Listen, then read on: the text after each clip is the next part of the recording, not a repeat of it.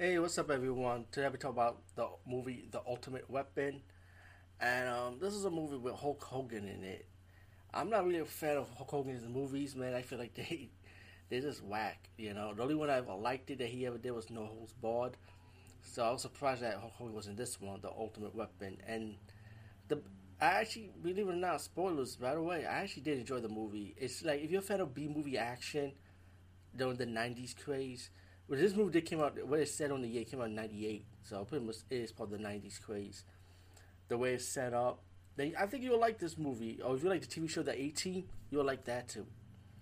Um, the movie is about Hogan, who's a mercenary, and he, him and his partner did a job, and he realized the job is not what it seemed to be.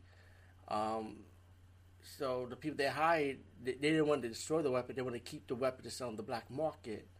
So Hulk Hogan's character realized that something's not right, so he destroyed the, these weapons, and then, um, and then I say later on, the, the crime boss was the, was the true leader of the operation. Found out that his weapons were destroyed, money money was destroyed for because of it. So he wanted revenge. So he wanted Hulk Hogan character to die, but he's gonna try and get his family, you know, gets involved. So when Hulk Hogan's character got captured, him and and once he escapes his captors, him and his partner will have to protect his family, fight the um, crime lord and his henchmen.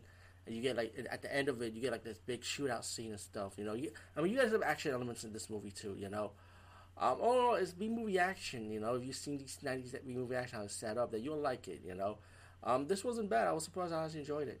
And with the Ultimate Weapon, check it out.